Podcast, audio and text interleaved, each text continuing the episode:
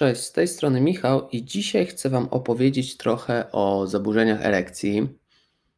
Temat wydaje mi się bardzo ważny z kilku powodów. Po pierwsze, bo dotyka, dotyczy y, coraz więcej młodych mężczyzn.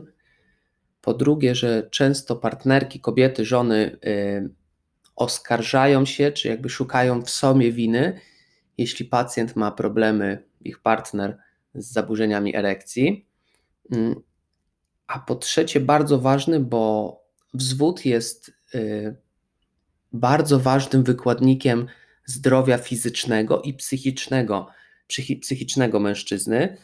Y, w dzisiejszym podcaście opowiem Wam, dlaczego my w penisie nie mamy kości, co mogłoby w jakiś sposób rozwiązać niektóre z problemów, co ma wspólnego zawał serca z, z zaburzeniem erekcji i dowiecie się też, jak, jakie leki i jak leki wpływają na, na zaburzenia erekcji. I ten temat właśnie, y, o tym temacie będzie opowiadał nam Rafał, który prowadzi profil Atorvastatyna i on na końcu nam y, o tych lekach opowie. Także zapraszam do słuchania, bo temat bardzo ważny zarówno dla kobiet, jak i mężczyzn.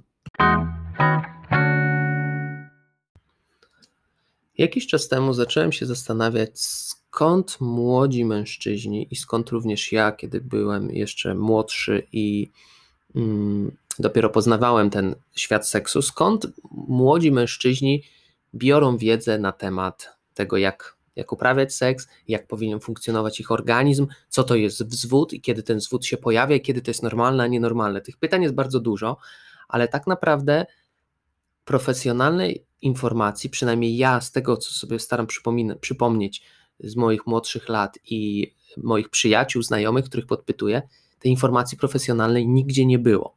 Oczywiście była informacja z podwórka, gdzie każdy przechwalał się, co i jak nie zrobił, i były filmy, głównie filmy akcji i filmy pornograficzne. E, fantazje twórców, które miały przede wszystkim ubarwić i zachęcić do oglądania tych filmów, e, sprawiły, że w jakiś sposób w naszej podświadomości, w podświadomości mężczyzn zostało y, wiele fałszywych informacji, które wraz z wiekiem y, mogły lub dalej mogą powodować mm, różne kompleksy i różne problemy, albo szukanie problemów tam, gdzie ich nie ma. O czym mówię? Wyobraźmy sobie, że y, chcielibyśmy nauczyć się, jak przetrwać w lesie.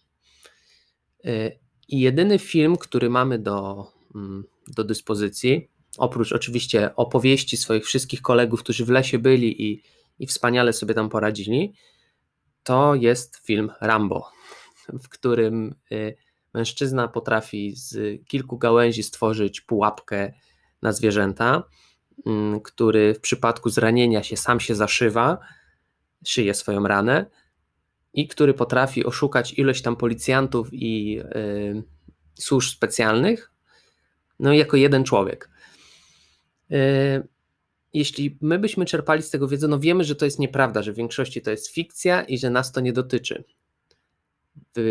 Ale podświadomie coś tam w nas zawsze zostaje. I wydaje mi się, że w przypadku filmów właśnie pornograficznych czy filmów akcji, wiele takich fantazji i kłamstw przeszło do naszego dorosłego życia. No ale zacznijmy od początku. Y, między 16 a 25 rokiem życia większość mężczyzn, większość zdrowych mężczyzn cechuje automatyzm seksualny, czyli wzwód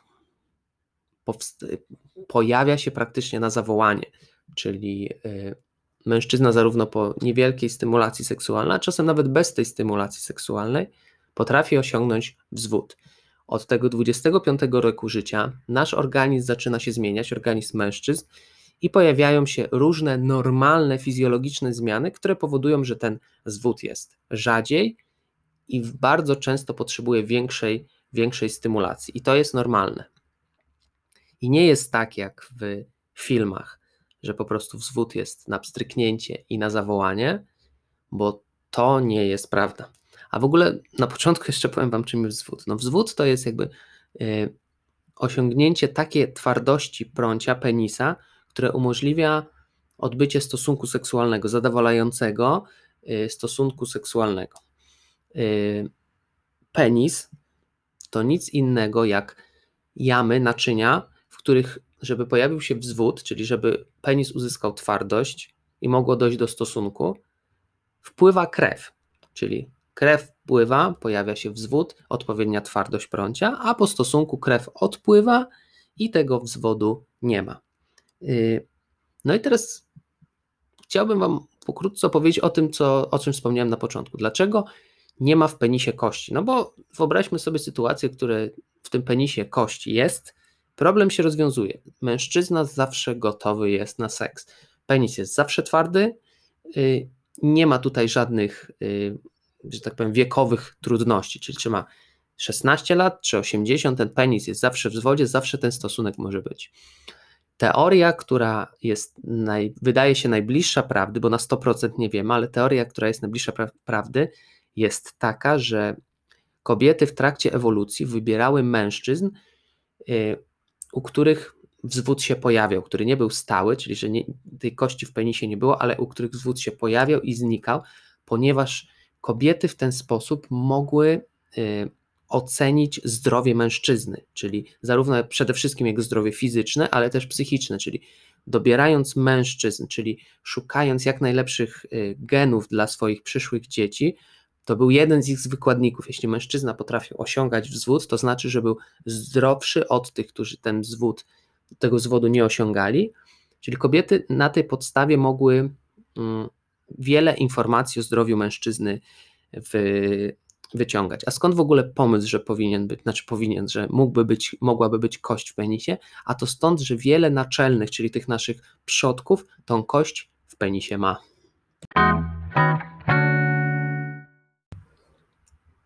No i stajecie przed problemem. Y, fajna atmosfera, szykujecie się do seksu i nie ma wzwodu. Pierwszy raz, kiedy dotknie parę taka sytuacja, mm, każdy z partnerów oczywiście reaguje trochę inaczej. Mężczyzna zazwyczaj jest to dla niego wielka porażka, wielki strach, a dla kobiety często to jest przyczyna oskarżania siebie o, o to, że nie jest już atrakcyjna dla partnera, opcjonalnie podejrzewanie go o zdradę y, lub jakąś inną rzecz, taką y, niepokojącą. Na zasadzie bardzo rzadko w tym wszystkim myśli się, o zdrowiu, jakby o zdrowiu fizycznym i psychicznym, bardziej o sytuacji, w której właśnie już nie jestem atrakcyjna, on mnie zdradza, albo on myśli, Jezu, to już jest ze mną coś nie tak, mm, już nie jestem prawdziwym mężczyzną. A tak być nie powinno. To jest bardzo ważne, żeby zdać sobie sprawę, że to jest problem jak każdy inny. Choroba czy zaburzenie jak każde inne, tak jak zaburzenia snu, tak jak nadciśnienie czy cukrzyca. Także sprawę trzeba wziąć swoje, w swoje ręce, szukać przyczyny i badać. I o to Was bardzo proszę, żebyście nie zaniedbywali tego i działali jak najszybciej. A dlaczego? Bo z jednej strony mm, zaburzenia erekcji może to być jeden raz po prostu, bo byłeś zmęczony i tyle, ale może to być sygnał dla twojego, od, od Twojego organizmu, w sumie dla Ciebie, że coś jest nie tak. Bo na przykład zaburzenia erekcji wyprzedzają o około 3 do 5 lat choroby serca, na przykład zawał, czyli u mężczyzny rozpoczyna się zaburzeniami erekcji, zaburzeń wzwodu, a 3-5 lat później może dojść do zawału, jeśli nic z tym nie zrobi, jeśli uzna, że to jest jakiś powiedzmy problem, który trzeba schować pod, pod kołdrę i zapomnieć o nim, to może być tak, że nabawi się zawału serca. A jeśli 3-5 lat wcześniej, słuchajcie, dostaniecie informację, Twoim organizmie jest coś nie tak, musisz z tym zrobić, bo inaczej dostaniesz zawału, zawału serca, możesz umrzeć. To macie kupę czasu, naprawdę bardzo dużo, żeby coś z tym zrobić. I dlatego to jest tak ważny temat, żeby znaleźć przyczynę zaburzeń erekcji.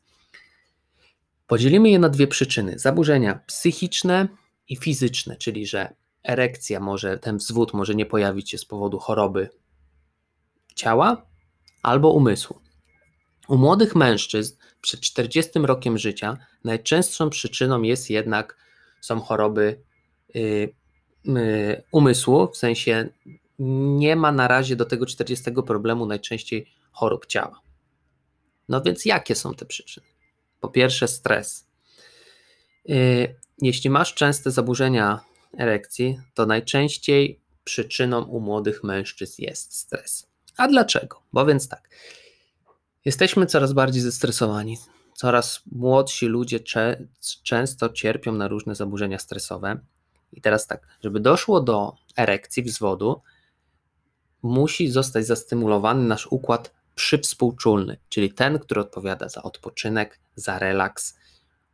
Układ przywspółczulny działa, krew może swobodnie napłynąć do, do penisa, mamy wzwód. W przypadku, kiedy my żyjemy w ciągłym stresie, to przewa przewaga w naszym organizmie jest tego układu współczulnego, czyli tej walki, tego stresu, i on po prostu najzwyczajniej w świecie jest bardziej wystymulowany, mocniej działa i przez to nie może, nie może dojść do wywodu. Czyli w tym przypadku, jeśli okaże się, że problemem jest stres, no to rozwiązaniem na niego jest radzenie sobie ze stresem, na przykład medytacja lub inne różne techniki. Następną przyczyną u młodych mężczyzn, która może być jakby chować się za zaburzeniami wzwodu, to są zaburzenia snu. My jak śpimy, y, jakby poziom testosteronu i prolaktyny się wyrównuje w ten sposób, że to jest jakby, jak wiecie, sen to jest regeneracja, więc żeby penis dobrze pracował, musi być odpowiednie stężenie testosteronu i prolaktyny, a tego nie zapewnicie bez dobrego snu. Więc jeśli zaburzacie swój sen, nie możecie w nocy spać lub yy, odkładacie go na rzecz czegoś innego, może to być przyczyną zaburzeń erekcji. Następną przyczyną to, to jest lęk i depresja, które niestety często też tak y, sprytnie i niejasno wchodzą do naszego życia, że takimi małymi kroczkami, że w którymś momencie my już nawet tego nie widzimy, ale trzeba y, porozmawiać wtedy ze specjalistą, czy może za, za tymi zaburzeniami zwodu nie leży ani lęk, ani depresja. Jeśli chcielibyście, macie problemy z, z erekcją i chcielibyście taki prosty test na początku w domu sobie przeprowadzić, oczywiście w domu nie da się zaburzeń erekcji wy, wyleczyć w większości przypadków, ale jeśli chcielibyście taki test, to z, poobserwujcie swoje poranne wzwody. Prawidłowo funkcjonujący mężczyzna powinien co jakiś czas mieć poranny wzwód, czyli erekcja, kiedy wstanie.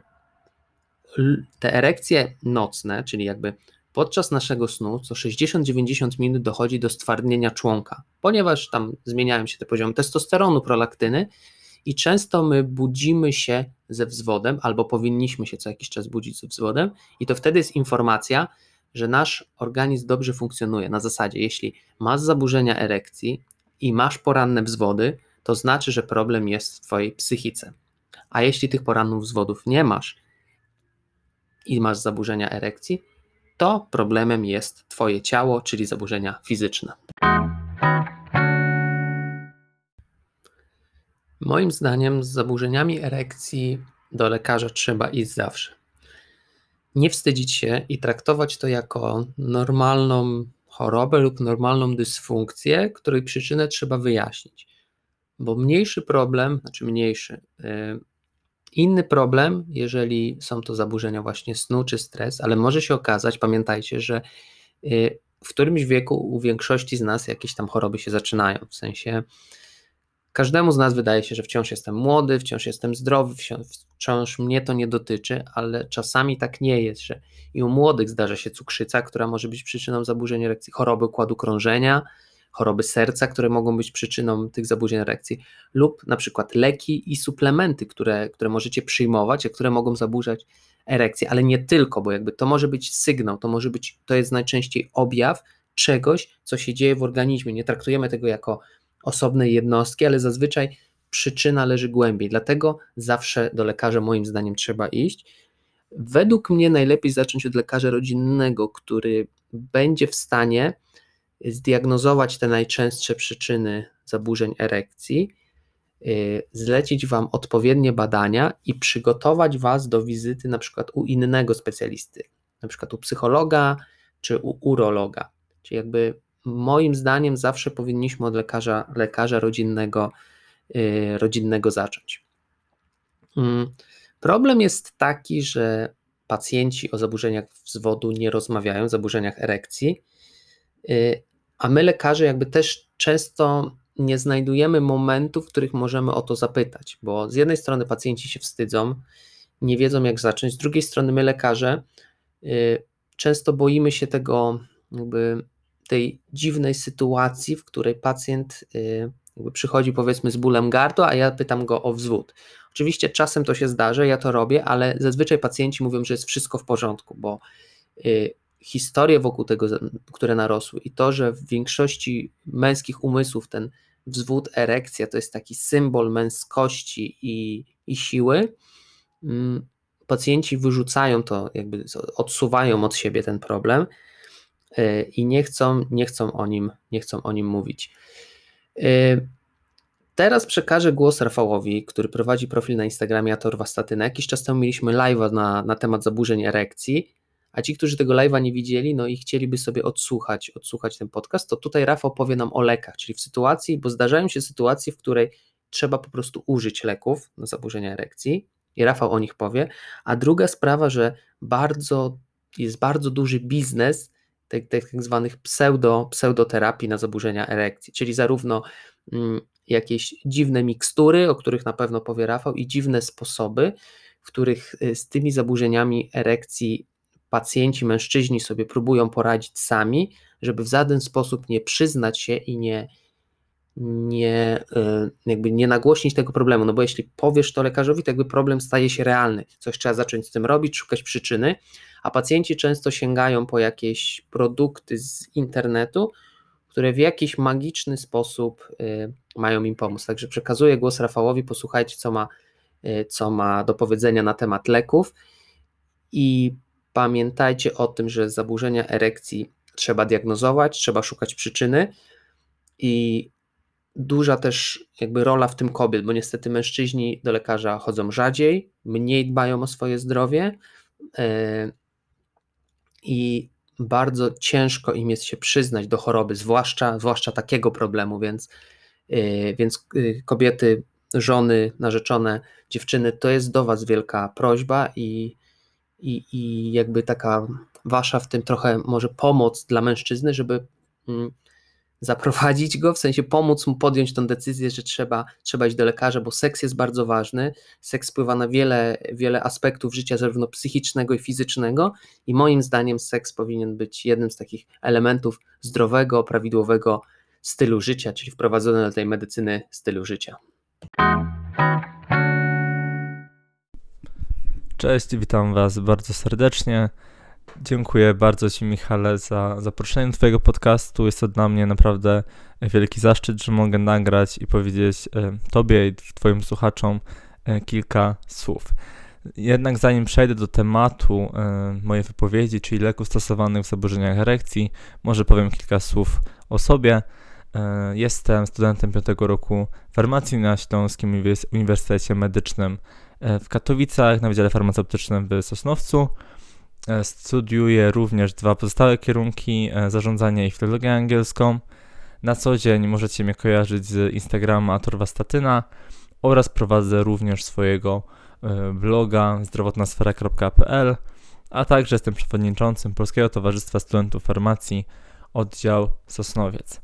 No dobrze, ale tak jak już wspomniałem wcześniej, nagrywam się Wam po to, aby Wam opowiedzieć kilka słów na temat leków stosowanych w zaburzeniach erekcji.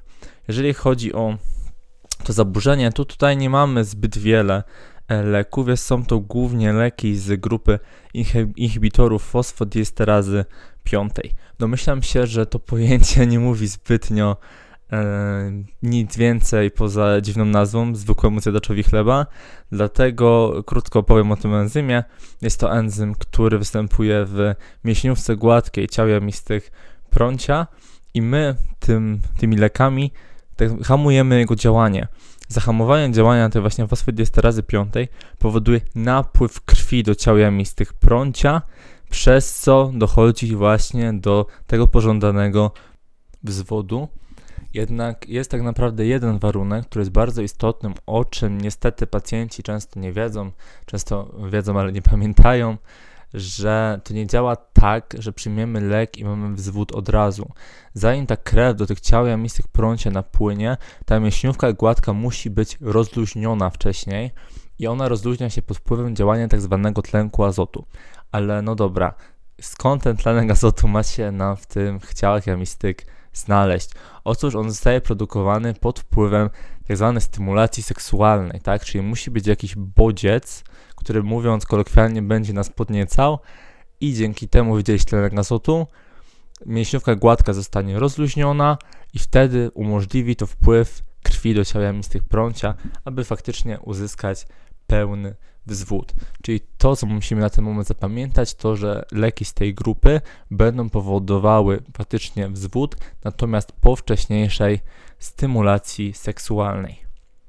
Jeżeli chodzi o leki dostępne bez recepty, to tak naprawdę najbardziej popularnym i w sumie jedynym dostępnym e, bez recepty jest sildenafil. Oczywiście z przyczyn dość oczywistych, nie mówię tutaj e, nazwami handlowymi, ale oczywiście nie jest to żaden problem, żeby sobie to w każdym momencie sprawdzić. Sildenafil w dawkach bez recepty występuje mm, w dawce 25 mg oraz 50 mg.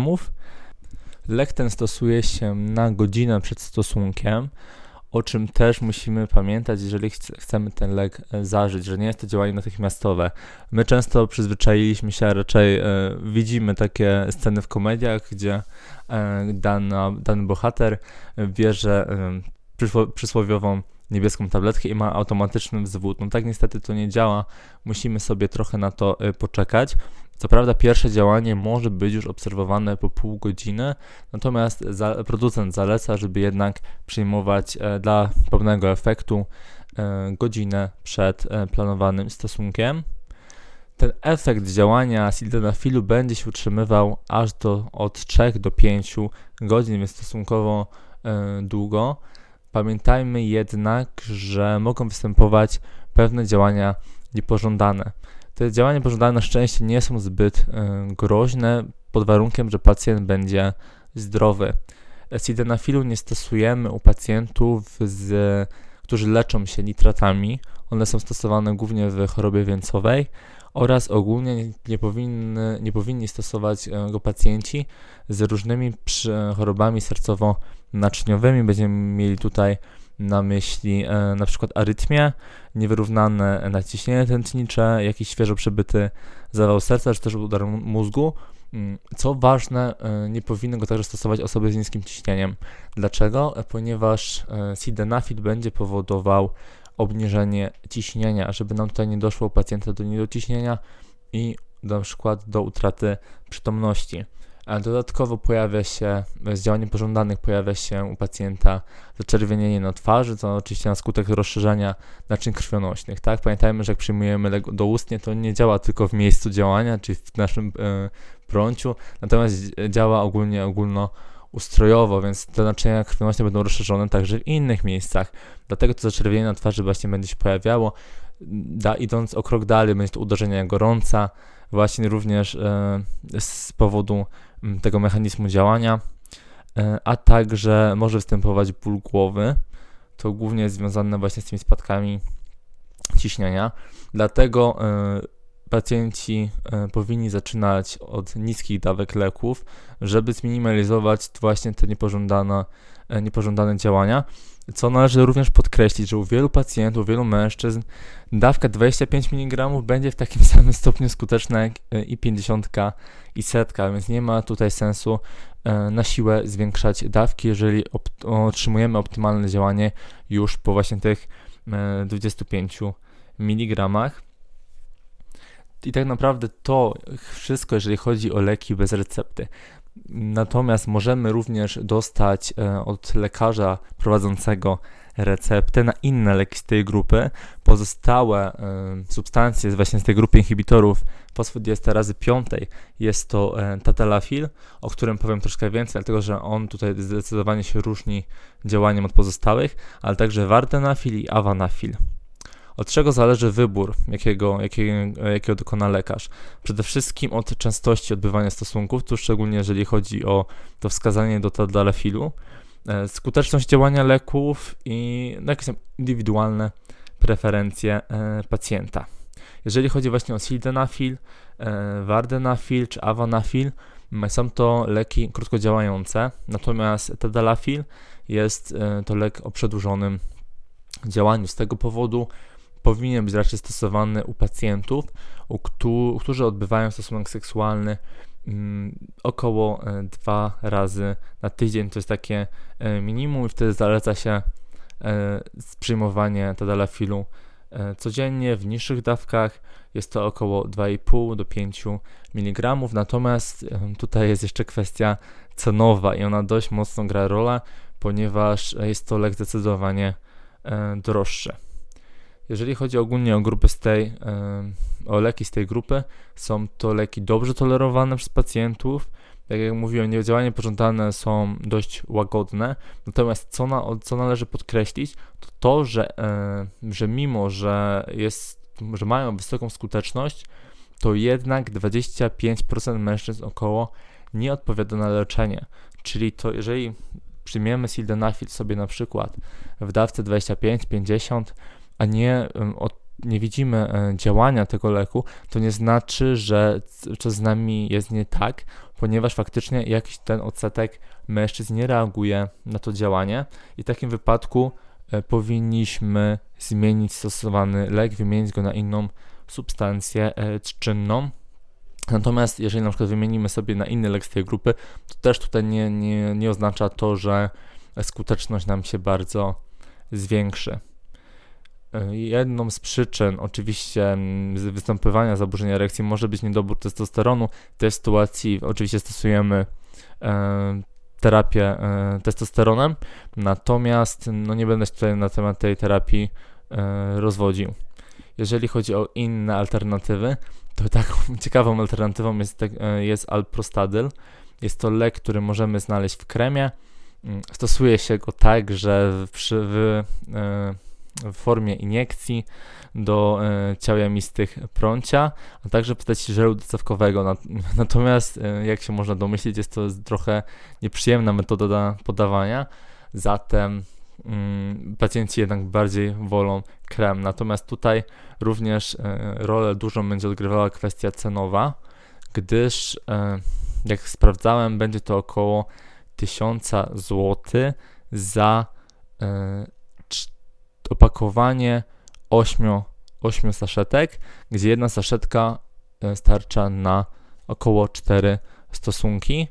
Mm, natomiast alprostadyl e, jest również dobrze tolerowany i może to być ciekawa alternatywa dla pacjentów, którzy na przykład e, są w przebiegu cukrzycy i niekoniecznie tutaj stosowalibyśmy u nich inhibitory fosfodisterazy 5.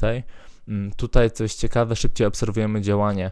Tak jak mówiliśmy, o sildenafilu, że to jest około 30 minut po podaniu leku pacjentowi, że to takie pierwsze działanie, to tutaj, e, jeżeli chodzi o działanie aprostadylu, będzie to już e, od 5 do 30 minut, dlatego e, też może wydawać się to dość ciekawą opcją dla, dla pacjentów. E, lek nie wchodzi w interakcję z pożywieniem lub alkoholem, no z tego względu, że jest podawany zewnętrznie, e, więc też tutaj nie musimy się martwić o ewentualne interakcje, ponieważ jak wiemy, no pożywienie również wchodzi w interakcję z lekami. Mm, na przykład nie powinniśmy tego sildenafilu spożywać w momencie, kiedy e, mieliśmy na przykład kolację obfitą w produkty bogato tłuszczowe, czy też e, bogate w błonnik, ponieważ to może jednak obniżać działanie tego leku i pacjenci również powinni o tym pamiętać. Jeżeli chodzi o różne suplementy, które możemy znaleźć na rynku, mm, Takich suplementów jest sporo. Widziałem bardzo wiele produktów ziołowych i tutaj również apeluję o e, rozwagę, ponieważ mało z tych roślin ma faktyczne, mm, ma faktyczne dowody skuteczności w badaniach naukowych. Takim jedynym w sumie wyciągiem roślinnym, który mógłbym polecić, jest wyciąg z żeńszenia e, i on faktycznie może być pomocny w terapii zaburzeń e, erekcji i ma to potwierdzenie w EBM-ie. Natomiast pozostałe, takie jak na przykład e, korzeń macza, sosna nadmorska czy buzdyganek, no to jednak ich, ich e, wyniki badań są dość mocno niepewne, więc tutaj po prostu nie zalecałbym, żeby wydawać bezsensownie e, pieniądze. I chyba tak naprawdę powiedziałem wszystko. Mam nadzieję, że te informacje, które tutaj zawarłem, będą dla Was w jakiś sposób e, przydatne i faktycznie wyniesiecie w, nich e, trochę mm, informacji. Dziękuję Wam bardzo serdecznie za uwagę.